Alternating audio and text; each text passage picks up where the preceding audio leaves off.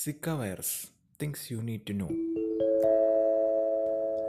Zika virus is a mosquito borne flavivirus that was first identified in Uganda in 1947 in monkeys. It was later identified in humans in 1952 in Uganda and Tanzania. In October 2015, Brazil reported an association between Zika virus infection and microcephaly. Outbreaks and evidence of transmission soon appeared throughout the Americas, Africa, and other regions of the world.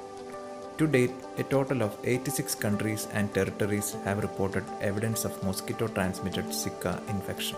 Zika virus disease is caused by a virus transmitted primarily by Aedes mosquitoes, which bite during the day.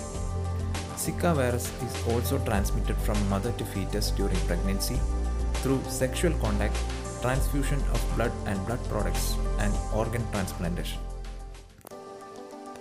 Symptoms are generally mild and include fever, rash, conjunctivitis, muscle and joint pain, malaise, or headache. Symptoms typically last for 2 to 7 days. Most people with Zika virus infection do not develop any symptoms. The incubation period, that is the time from exposure to symptoms of Zika virus disease, is estimated to be 3 to 14 days. Zika virus infection during pregnancy can cause infants to be born with microcephaly and other congenital malformations known as congenital Zika syndrome. An increased risk of neurologic complications is associated with Zika virus infection in adults and children, including Guillain-Barré syndrome, neuropathy, and myelitis. Infection with Zika virus may be suspected based on symptoms of persons living in or visiting areas with Zika virus transmission and or Aedes mosquito vectors. A diagnosis of Zika virus infection can only be confirmed by laboratory tests of blood or other body fluids such as urine or semen.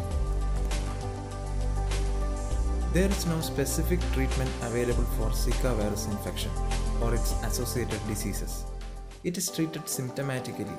People with symptoms such as fever, rash, or arthralgia should get plenty of rest, drink fluids, and treat pain and fever with common medicines. Protection against mosquito bites during the day and early evening is a key measure to prevent Zika virus infection. Special attention should be given to prevention of mosquito bites among pregnant women, women of reproductive age, and young children.